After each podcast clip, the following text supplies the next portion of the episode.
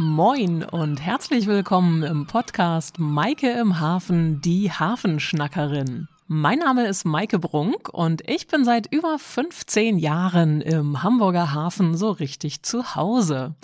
In den Medien, da werde ich seit ein paar Jahren als Hafenschnackerin tituliert. Damit kann ich sehr gut leben, das beschreibt perfekt meine Leidenschaft und meinen Job. In diesem Podcast erwartet euch ein monatlich wechselndes Schwerpunktthema von der Hafenkante. Los geht's! So, moin zusammen, herzlich willkommen zu einer neuen Folge Maike im Hafen. Ich freue mich sehr, dass ihr heute wieder zuhört. Ähm, ja, und ich bin mal ganz gespannt, wie das heute so läuft, denn ich habe mir überlegt, heute mache ich mal eine ganz andere Folge. Das Jahr ist weitestgehend rum. Ich habe eine spannende, abwechslungsreiche und sehr intensive Saison hinter mir, habe wahnsinnig viele schöne Hafentouren gemacht, ähm, tolle Gäste gehabt und viel, viel erlebt. Und ich freue mich, denn ich komme jetzt gerade aktuell auch von einer Hafentour wieder ins Büro. Morgen ist der 15. und ich habe mir überlegt, ja, ich möchte eigentlich immer verlässlich mit neuen Episoden hier aufwarten können und euch möglichst viel aus dem Hafen mitbringen. Jetzt hat sich aber die Saison über rausgestellt, puh, ich schaffe das gar nicht so richtig, so wie ich mir das eigentlich vorgestellt habe. Vielleicht habt ihr schon gemerkt, letzten Monat, da gab es nicht mehr die zwei Episoden, so wie ich das eigentlich mal gedacht hatte, pro Monat, sondern schon nur noch eine. Und für diesen Monat, ähm, ja, das Weihnachtsgeschäft und aller möglicher Trubel, der einen so erreicht, ähm, das hat einfach dazu geführt, dass ich das nicht in dem Takt mehr geschafft habe, wie ich es eigentlich schaffen wollte. Aber ich wollte euch trotzdem eine besondere Episode heute liefern und so habe ich mir gedacht, wo ich doch gerade von der Hafentour nach Hause komme, nehme ich euch einfach mal gedanklich nochmal mit auf diese Tour. Und im Gegensatz zu den anderen Episoden, die ich hier bisher produziert habe, habe ich mir heute gar nichts dazu aufgeschrieben. Ich habe keine Notizen, ich habe keine Texte, ich habe keine vorgefertigten Skripte oder irgendetwas, wo ich denke, ah, das wollte ich unbedingt alles mit reinnehmen, sondern ich schnack heute einfach mal so und ich hoffe einfach mal, dass euch das gefällt.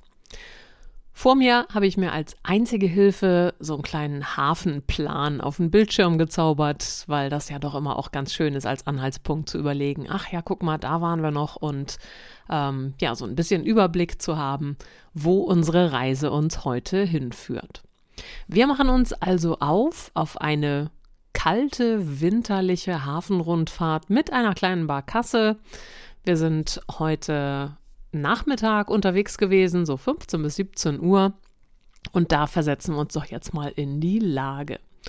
Das heißt, auf der Barkasse, da stehen schon Glühwein, alkoholfreier Fruchtpunsch, bisschen Kaffee und Kaltgetränke, Franzbrötchen und Laugenstangen zur Verfügung, damit man da den Nachmittag gut überstehen kann. Und dann geht die Reise auch schon los. Unser Schiffsführer, das ist der Torben heute. Jan haben wir als Decksmann mit dabei. Und dann starten wir in Richtung Westen. Als Fahrtroute habe ich mit Torben und Jan im Vorwege beschnackt, dass wir erstmal Richtung Waltershof fahren, beziehungsweise am Köhlbrand schon abbiegen und unter der Köhlbrandbrücke so einen kleinen Schlenker machen. Dann durch die Rugenberger Schleuse in den Waltershofer Hafen schippern. Da liegen gerade zwei große Pötte also zwei 400 Meter Pötte, dann ähm, wieder auf die Norderelbe kommen und noch einen Abstecher in den Vorhafen machen zu den Blom- und Voss-Docks und einmal kurz am toller Ort gucken. Und dann geht es weiter in Richtung Hansahafen zur Peking, zum Bremer Kai, dann nochmal zu den Norderelbpfählen, bisschen Hafen City gucken und dann auch wieder Richtung Ausgangspunkt. Das ist also unser Turn im Kurzen heute. Wir starten, wie gesagt, am Anleger Kajen und unser Weg führt uns erstmal raus aus dem Binnenhafen. Wir kommen im City Sportboothafen vorbei an der Überseebrücke und als erstes sticht einem da natürlich immer die Cap San Diego ganz wunderschön ins Auge. Unser weißer Schwan des Südatlantiks, der größte fahrtüchtige Museumsfrachter der Welt, geht natürlich auch nächstes Jahr wieder auf Tour. Kann ich euch nur empfehlen, da mal zu gucken nach den Terminen und vielleicht hat ja der ein oder die andere mal Lust, da mal mit an Bord zu gehen. Die Perspektive ist wirklich fantastisch und wenn man da im Hamburger Hafen auf der Elbe oder in der deutschen Bucht mit der Cap San Diego rumschippert, dann ist das schon was ganz Besonderes. Wir fahren heute aber nur dran vorbei und erfreuen uns einfach an diesem eleganten Anblick. Der Cäsar Pinnau, der Architekt, der hat ja die Linienführung der Cap San Diego zu verantworten. Der hat dieses Schiff gestaltet und es ist einfach besonders schön, vor allem wenn man das im Vergleich sieht zu den heutigen äh, großen Containerfrachtern, die ja doch eher praktisch und zweckorientiert sind. Damals hat man einfach mit der Cap San-Reihe doch noch richtig schöne Schiffe gebaut und mir geht immer das Herz auf, wenn ich die so sehe. Wir passieren die Überseebrücke, fahren an den Landungsbrücken vorbei. Es ist noch so ein bisschen nachmittags hell, also auch nicht so strahlend hell, wie das so ist Mitte Dezember ähm, um 15 Uhr. Da wird es schon so ein klein bisschen dämmeriger. Aber heute haben wir zum Glück einen Tag erwischt, wo durchaus auch mal ein bisschen das alles heller war und nicht nur so eine dunkle, graue Suppe, wie wir das sonst in den vergangenen Wochen hier auch schon hatten. Wir machen uns auf und kommen vorbei an, der, an dem Fischmarkt, ähm, an der Fischauktionshalle. Und da ist ja immer meine Standardfrage an die Gäste und die hat auch heute wieder fantastisch funktioniert. Was meint ihr denn, in welchem Hafen in Deutschland kommt der meiste Frischfisch an Land? Immer wieder schön, wie alle überlegen. Erstmal natürlich die Frage, was ist eigentlich Frischfisch? Klar, das ist der Fisch, der nicht schon direkt schockgefrostet auf den großen Trawlern auf hoher See ähm, eingefroren wird, sondern der tatsächlich nur auf Eis liegend äh, transportiert wird, aber eben noch frisch ist. Definition frisch ist natürlich immer, ähm, ja, gibt wahrscheinlich Standards dafür, aber ähm, ein bisschen ist er natürlich trotzdem unterwegs. Ähm, ja, die Frage, welcher Hafen ist denn das in Deutschland? In welchem Hafen kommt der meiste frische Fisch an? Kommen natürlich immer Überlegungen, wo die Leute sagen, ah klar, äh, Bremen, Bremerhaven, Cuxhaven, Hamburg, Hamburg kommt natürlich als, äh, als Punkt auch mit rein. Immer wieder schüttel ich den Kopf, äh, dann werden die Ostseehäfen abgefragt, Rostock, Stralsund, äh, Kiel womöglich, oder ist es doch eher Husum oder Büsum? Nein, nichts dergleichen. Es ist der Flughafen Frankfurt am Main. Verrückte Welt, in der wir leben, 30.000 Tonnen Wahrscheinlich sind es inzwischen schon noch mehr. Äh, vor ein paar Jahren, als ich mal diese Zahl entdeckt habe, im Multimar Watt Forum übrigens, in einer Infoschublade, da habe ich die Geschichte entdeckt. Ähm, ja, und finde, das ist einfach bemerkenswert. Und gerade wenn man direkt am Fischmarkt vorbeifährt, natürlich auch etwas, wo man sagt, hu, da passt die Welt ja irgendwie mal nicht so ganz so zusammen, wie man es eigentlich gedacht hat. Wir schippern weiter Richtung ähm, Altonaer Balkon, kommen auf dem Weg am Schellfischposten vorbei. Da weise ich immer gern drauf hin, weil natürlich häufig die Frage kommt, ah, hier wird doch irgendwo Inas Nacht produziert, wo ist denn das eigentlich? Und dann kann man da immer prima neben der Seemannsmission auf die Haifischbar und den Schellfischposten am benachbarten Platz hinweisen. Und ja, die Kneipe ist natürlich noch viel kleiner, als sie im Fernsehen immer so aussieht. Die haben nämlich wirklich nur drei Tische da drin. Und deshalb muss der Shantychor draußen vor dem Fenster singen. Ist auch immer ein Schauspiel, wenn da gerade gedreht wird, wenn man da in der Gegend unterwegs ist. Irgendwann würde ich natürlich auch gerne mal da mit drin sitzen in der Kneipe, aber das ist wahrscheinlich utopisch. Wir schippern weiter und gehen am Altonaer Balkon, während wir das Dockland Bürogebäude passieren. Gucken wir schon mal, ob der Weg frei ist, dass wir die Elbe gleich queren können, denn wir wollen in den Köhlbrand abbiegen. Und am Altonaer Balkon direkt, da steht ja auch das Dockland Bürogebäude. Und das Dockland Bürogebäude, da kann man ja oben drauf. Sieben Stockwerke sind das. Die Treppen, die man da nach oben spazieren kann, sind ein bisschen beschwerlich. Jetzt in der Wintersaison, aber durchaus auch willkommen, um den Kreislauf ein bisschen in Gang zu bringen und dass einem warm wird, wenn man da hochspaziert. Und das Tolle ist ja, man wird oben belohnt mit einem fantastischen Ausblick. Wenn man diese sieben Stockwerke geschafft hat, dann kann man nämlich über den ganzen Köhlbrand schauen und die hat die Köhlbrandbrücke wunderbar im Blick. Und da schippern wir jetzt mal hin. Geht also Richtung Süden. Auf der Südseite der Kühlbrandbrücke sehen wir dann auch schon so ein bisschen die Containerbrücken vom alten Werder Container Terminal. Da finde ich es immer wieder erstaunlich, dass das ja nun schon 21 Jahre eröffnet ist. Im Jahr 2002 wurde Altenwerder als modernstes Containerterminal der Welt eröffnet. Jo, 21 Jahre sind schnell vergangen. Das fühlt sich an, als wäre das gerade erst passiert, dass dieser Terminal, dieses Terminal in Betrieb gegangen ist. Ganz so weit fahren wir aber nicht. Wir bleiben einmal vorne an der Brücke. Ähm, da ist die Gruppe vorher mit dem Bus drüber gefahren. Die sind mit dem Bus ja angereist gekommen, in der ich heute unterwegs bin, diese Gruppe. Und das Schöne finde ich immer, wenn man dann aus verschiedenen Perspektiven den Hafen auch nochmal wieder entdecken kann. Also Sachen, die man vielleicht vorhin von oben gesehen hat, dann jetzt sich von unten anzugucken. Ähnliches Prinzip habe ich übrigens nächstes Jahr auch wieder bei einer meiner öffentlichen Touren. Ich hatte ganz am Anfang vor 16 Jahren mal gestartet mit einer Kombinationstour mit Barkasse, Zwischenstopp und Doppeldeckerbus damals. Ähm, auch damals ging es erst unter der Kühlbrandbrücke durch, hinterher oben drüber. Diese Wilhelmsburg-Tour als Kombitour, die gibt es leider nicht mehr, aber im neuen Jahr habe ich ähm, einige Termine, da biete ich so eine Kombitour wieder an, wo wir also erst mit der Barkasse Kühlbrand unten durchfahren und hinterher dann mit einem komfortablen Reisebus oben drüber. Zwischenstopp findet dann am Deutschen Hafenmuseum 50er Schuppen statt mit Blick von der Kaikante dann auch auf die Peking und der Möglichkeit auf Kaffee und Kuchen Zwischenstopp dort und dann aber eben auch über die Kühlbrandbrücke rüber und wieder zurück Richtung Ausgangspunkt. Da freue ich mich persönlich schon sehr drauf, weil natürlich auch gerade, wenn man unten viel im Hafen unterwegs ist und durch die Gegend schippert, ist es immer ein toller Blick, wenn man von der Kühlbrandbrücke auch mal von oben guckt.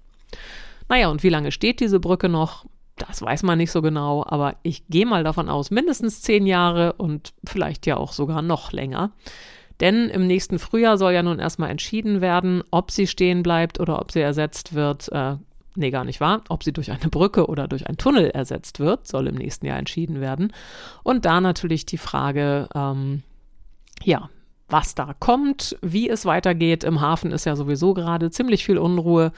Auch durch den, na, den Costco-Deal, den hat man eigentlich schon weitestgehend ad acta gepackt. Das ist jetzt, wie es ist. Und jetzt kommt aber diese MSC-Geschichte, die sich an der Hala beteiligt. Ähm, da ist doch eine Menge Diskussion gerade am Laufen und wie gesagt auch einiges in Unruhe und wird man sicherlich für die nächsten Jahre gucken müssen, wie sich das im Hafen hier alles so weiterentwickelt. Wir fahren durch die Rugenberger Schleuse, direkt neben der Kühlbrandbrücke auf der westlichen Seite, am westlichen Ende der Kühlbrandbrücke. Da ist diese Schleuse, eine von drei Sperrschleusen, die wir aktuell noch im Hamburger Hafen haben. Das heißt, wir werden nicht hoch oder runter geschleust, sondern einfach nur durchgeschleust. Früher hatten wir mal acht solche Sperrschleusen im Hamburger Hafen. Die sind damals eingerichtet worden, um den nicht so gut motorisierten Fahrzeugen das Manövrieren innerhalb des Hafens zu vereinfachen, um also die Strömung ein bisschen rauszuhalten. Wir haben ja den Einfluss von Ebbe und Flut im Hamburger Hafen, 3,70 Meter Tidenhub heutzutage. Da ist schon eine ganze Menge in Bewegung. Immer fünf Stunden kommt das Wasser, sieben Stunden läuft es wieder ab. Und da hat man drei von diesen Sperrschleusen eben auch bis zum heutigen Zeitpunkt noch im Betrieb. Das sind zum einen die Rugenberger Schleuse, die ist schon modernisiert. Dann noch die Ellerholzschleuse, die hat schon ein paar Jahre mehr auf dem Buckel, ist über 115 Jahre alt. Und dann gibt es als drittes noch die Schleuse am südlichen Reiherstieg. Die wird gerade saniert. Die ist oder soll jetzt saniert werden die nächsten Jahre über. Die ist derzeit nicht in Betrieb und da ist quasi eine Sackgasse am südlichen Reiherstieg, da kommt man im Moment nicht durch Richtung Harburg. Wie funktioniert jetzt so eine Sperrschleuse? Ganz einfach, Tor geht auf, wir fahren rein, hinten geht es wieder zu und vorne wieder auf. Im Grunde wie bei so einer doppelten Kaufhaustür. Soll halt hauptsächlich die, ähm, die Strömung aufhalten, diese Schleuse. Und natürlich damit auch so ein bisschen hofft man, dass der Verschlickungseffekt äh, aufgehalten wird innerhalb der Hafenbecken. Wir unterqueren die A7, die Autobahn, die dann ja ein paar hundert Meter oder sagen wir mal Kilometer weiter nördlich im Elbtunnel verschwindet. Und sobald wir da unter den Brücken durch sind, bietet sich da ein Wahnsinns-Panoramablick, denn wir gucken direkt auf den Waltershofer Hafen, haben auf der Backbordseite das Eurogate-Terminal und an Steuerbord voraus den Burchard-Kai, den Bukai und da liegen gerade zwei riesen 400er, also es liegen auch noch ein paar mehr da, aber diese zwei, die ziehen natürlich sofort alle Blicke auf sich. Das ist einfach wahnsinnig beeindruckend, wenn so ein 400 Meter Frachter da einem direkt vor der Nase liegt, wenn man selber nur auf einer kleinen Barkasse unterwegs ist. Dann natürlich noch mal mehr. Das erste Schiff, das uns ins Auge kommt, äh, da stutzen einige Gäste an Bord und sagen direkt, Mensch, den Namen habe ich doch schon irgendwie schon mal gehört. Ever Given, Ever Given, da war doch irgendwas. Ja, ganz einfach. Großes grünes Containerschiff. Anfang 2021, da war doch was. Das war der Pott, der im Suezkanal stecken geblieben war. Sechs Tage lang hatte die Ever Given da im Suezkanal quergelegen. Und wenn man mit so einer Barkasse gerade an diesem Riesenpott wirklich vorbeischippert, dann sieht man, was für eine Dimension das ist. Und man überlegt sich, okay, an welcher Stelle soll man denn da anfangen? Zu zerren oder zu ziehen oder zu drücken, um diesen Pott wieder frei zu kriegen, wenn der sich da im Sand festgefahren hat. Und das hat ja wirklich auch ein paar Tage gedauert. Und äh, einiges an Geld gekostet und vor allem auch einiges an Schwierigkeiten in der weltweiten Lieferkette, in den weltweiten Lieferketten verursacht. Wir fahren also an der Ever Given vorbei. Davor liegt noch die HMM Rotterdam, ebenfalls 400 Meter wahnsinnig beeindruckender großer Pott. Und diese Schiffe mit 16 bzw. 16,50 Meter maximalem Tiefgang, das sind natürlich schon ganz schöne Kolosse.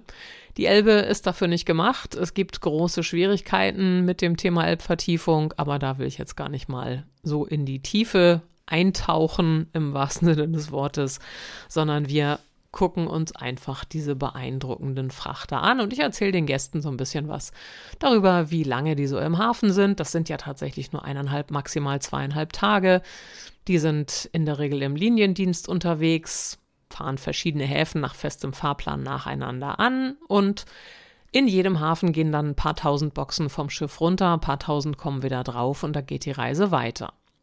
Heißt aber natürlich auch, man muss sich ganz schön genau überlegen, welche Box kriegt denn jetzt eigentlich welchen Stellplatz auf dem Schiff, damit man nicht in Hamburg da fünf Boxen oben drauf stellt und im nächsten Hafen dann feststellt, ach Schiete, da müssten wir jetzt eigentlich mal kurz dran.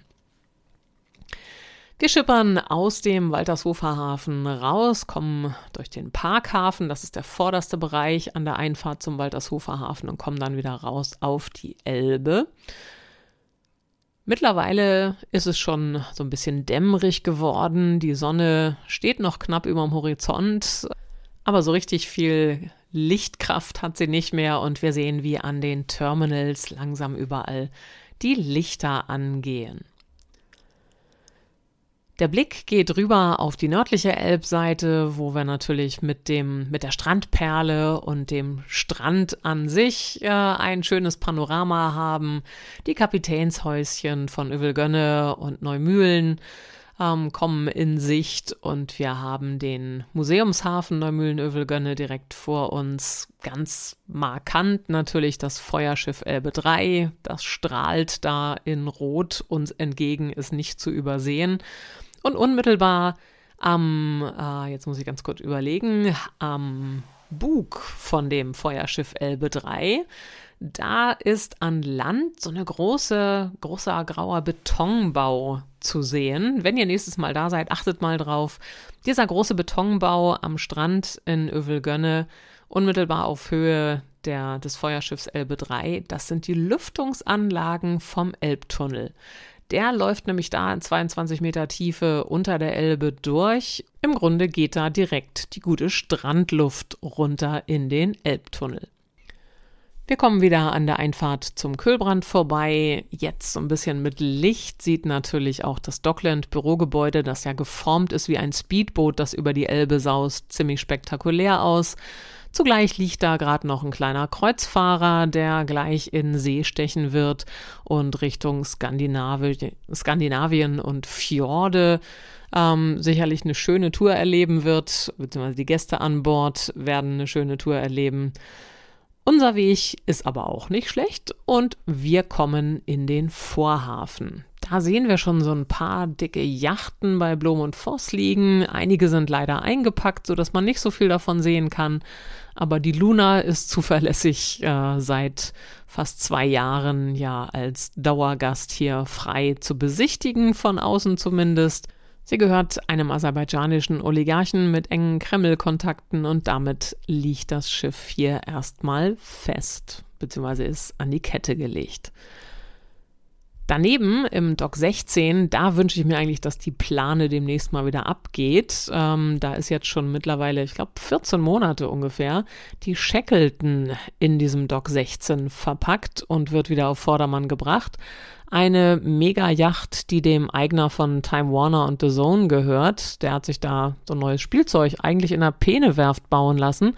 Aber wie das manchmal so ist, da gab es bei der Probefahrt auf der Ostsee irgendwie wohl Feuer an Bord und seitdem wird das Schiff in Hamburg wieder auf Vordermann gebracht, aber scheint eben doch auch wohl ein bisschen ähm, aufwendiger zu sein, der ganze Prozess. Und so wird sich da jemand noch ein bisschen gedulden müssen, bis er sein schickes Schiff dann demnächst vermutlich irgendwann ausgeliefert bekommt. Ich hoffe, es wird irgendwann noch ein bisschen im Dock liegen, ohne die Plane darum, damit man da auch noch mal ein bisschen was von sehen kann. Dann haben wir natürlich einige der neuen Korvetten für die deutsche Marine da, die F265 und F266, die Emden und die Köln, die sind ja auch schon längst getauft, letztes und vorletztes Jahr. Aber wie konnte man neulich irgendwo lesen, die Abfahrt verzögert sich noch um ein bis zwei Jahre, weil da mit der Hackersicherheit noch irgendwelche Punkte nicht gegeben sind. Und unmittelbar daneben hat sich äh, schon vor einigen Jahren die Osterriff gesellt. Das ist der letzte Neubau der Sitas Werft, ein Baggerschiff, das der Bund in Auftrag gegeben hat bei Sitas die aber ja leider Insolvenz anmelden mussten und so wird dieses Schiff jetzt bei Blom und Voss fertig gebaut. Seit kurzem kann man auch den Schiffsnamen Osterriff zumindest schon in weißen Buchstaben am Rumpf lesen. Und dann wollen wir mal gucken, ob das dann hoffentlich auch bald irgendwann mal in Einsatz gehen kann. Wir kommen auch noch vorbei dann wieder an dem Dock 11, als wir auf die Norderelbe zurückgelangen. Und in dem Dock 11, da ist gerade eine mega Segelyacht im Dock. Gut eingepackt, kann man nicht viel von sehen. Da ist die EOS drin. Äh, 2017 war sie mal die größte Segelyacht der Welt, knapp 97 Meter lang. Und jetzt sieht sie ziemlich unspektakulär aus da in dem Dock, aber wenn die die Masten wieder kriegt, im Moment sind die halt gezogen, ähm, dann dürfte die auch wieder sehr spektakulär eines Tages hier in naher Zukunft aus dem Dock wieder rauskommen und wird dann sicherlich stolz hier die Elbe wieder rauf oder runter segeln. Naja, Besser ist es, sie segelt sie runter und nicht rauf, denn sonst wäre an den Elbbrücken schon Schluss. Unsere Fahrt geht weiter vorbei an den Musical-Theatern und dann in den Hansahafen. Wir haben zu unserer Linken auf der Backbordseite die Hafen City. Überall sind die Lichter an, die Elbphilharmonie strahlt am Abendhimmel. Es ist weiterhin ein kalter, klarer, frischer Tag und ich habe den Gästen versprochen, ich möchte ihnen noch die Schönheiten der Hafengeschichte präsentieren. Und dafür fahren wir natürlich in den Hansahafen zum Bremer Kai und kommen da zunächst vorbei an der MS Bleichen, dem Stückgutfrachter aus den späten 50er Jahren, der in Rendsburg gebaut wurde und zum Glück vor der Verschrottung bewahrt werden konnte. Seit 2007 ist die MS Bleichen wieder in Hamburg zurück, gehört zu den Schiffen der Stiftung Hamburg Maritim, die sich ja dafür einsetzt, dass von jedem Typschiff, das früher mit Hamburg in Verbindung stand, mindestens ein Exemplar bewahrt wird und für die Zukunft erhalten wird und auch noch in Fahrt gezeigt wird. Die MS Bleichen ja glücklicherweise auch wieder in Fahrt seit einigen Jahren und immer toll, so einen alten Stückgutfrachter dann auch mal auf der Elbe wieder zu bestaunen. Daneben geht es weiter mit natürlich den schönen alten Portalkranen und Halbportalkranen an diesen schönen alten Schuppen, die noch aus der Kaiserzeit sind, also 1912 bis 1915 gebaut. Lediglich auf dem Dach, da ist die Neuzeit schon angekommen. Da haben wir Photovoltaikanlagen, die man ganz gut sehen kann, auch vom Wasser aus. Vorne am Wasser geht die bunte Reihe der schicken Schiffe weiter. Da haben wir jetzt muss ich gerade überlegen, wie die Reihenfolge ungefähr war. Ähm, die Fairplay 8 liegt da auf jeden Fall ein schicker Schlepper, der jetzt gerade zur Weihnachtszeit oben auf dem Ruderhaus einen Tannenbaum trägt, der hell erleuchtet ist in dem Moment, als wir da vorbeischippern. Davor kommen wir natürlich an der Schahörn vorbei, unserem wunderschönen Dampfschiff, das früher als Peil- und Vermessungsschiff im Einsatz war jetzt auch glücklicherweise wieder fährt, wenn auch mit vermindertem Dampfdruck, aber immerhin, sie fährt wieder und das ist immer toll zu sehen, auch so ein schönes Dampfschiff mal auf der Elbe und im Hafen live erleben zu können. Dann haben wir da das frühere Frachtschiff, ähm, ein Segler, die Undine, im Moment noch ohne Mast, aber ähm, wird auch so langsam. Die Undine ist früher mal eine Zeit lang auch als Frachtsegler zwischen Hamburg und Sylt im Einsatz gewesen, witzigerweise. Das mal gerade 10, 15 Jahre her. Jetzt muss ich gerade überlegen, wann das genau war. Ähm, und die gehört inzwischen auch zur, ähm, zur Sammlung der Stiftung Hamburg Maritim, also zur Flotte der Stiftung Hamburg Maritim. Und dann natürlich nicht zu übersehen unser Prachtstück, das große ähm, Vorzeigeschiff des Deutschen Hafenmuseums, unsere Peking, ein echter Fairmaster. Ja, da kann dann jeder an Bord direkt guten Gewissens sagen, ich habe mal einen Hamburger Fairmaster sehen, direkt vor unseren Augen. Ein wahnsinnig beeindruckendes Schiff, 1911 bei Blum und Voss vom Stapel gelaufen und in der Karriere ja über 30 Mal rund Kap Horn gesegelt. Ich will jetzt gar nicht die ganzen Daten ähm, der Peking-Episode meines Podcasts wiederholen. Wenn euch das interessiert, hört da doch gern noch mal rein. Es gibt zwei Episoden ähm, beziehungsweise zwei Monate tatsächlich, die ich komplett dem Hafenmuseum und der Peking gewidmet habe. Im März und April müsste das gewesen sein in diesem Jahr. Wenn ihr, wie gesagt, da noch mehr hören möchtet, hört da gerne mal rein. Auf jeden Fall spannend. Letzte Woche kam ich übrigens gerade passend bei der Peking vorbei, als der neue Steuerbordanker an Bord gehievt wurde. Das ist einer der früheren Anker der Pamir, der, den die Pamir bei einem Manöver in der Lübecker Bucht in den 50er Jahren, Anfang der 50er Jahre mal verloren hatte. Und den hatte vor einigen Jahren ähm, jemand auf einer Verkehrsinsel da tatsächlich an der Ostsee ähm, in einem Ort entdeckt. Ich weiß gar nicht, war es direkt in Travemünde oder in einem Nachbarort. Auf jeden Fall ist dieser frühere Anker der Pamir jetzt nach Hamburg transportiert worden und prangt jetzt gut sichtbar an der Steuerbordseite vorne am Bug der Peking und komplettiert damit äh, haben wir auf beiden Seiten wieder Anker auf der Peking. Wenn ihr im nächsten Frühjahr mal Lust habt, die Peking live auch zu begucken und an Bord zu gehen, da gibt es ab Frühjahr wieder Führungen an Bord und dann kann man sich auch diesen neuen Anker direkt von Bord aus angucken oder aber wir schippern da einfach mal zusammen eine Runde dran vorbei. Das ist natürlich auch immer ein toller Anblick. Ja, und dann sind wir aus dem Hansahafen raus und haben noch einen Schlenker gemacht in Richtung Elbbrücken und uns die gesamte Hafen City von der Außenkante angeguckt. Da kommen natürlich immer die Fragen, was ist mit dem Elbtower? Tja nun, wenn man das so genau wüsste, wie es da weitergeht, es war ich erinnere mich noch gut im Sommer, ähm, da konnte man eigentlich Woche, Woche für Woche immer nur sagen, ah, guck mal, schon wieder eine Etage mehr, schon wieder eine Etage mehr. Und das Ding ist wirklich in einem Wahnsinnstempo nach oben gewachsen. Ja, und nun steht das Ganze ja schon seit ein paar Wochen. Mal gucken, ob und wann und wie es mit dem Elbtower weitergeht. Aktuell ist das wohl unsere berühmteste, naja, Bauruine kann man es auch noch nicht nennen, aber durchaus eine Baustelle, die stillsteht und ja, so ein Hochhausgerippe an den Elbbrücken an einem doch sehr prominenten Standort, den jeder ganz gut sehen kann, der über die Elbbrücken nach Hamburg reinfährt.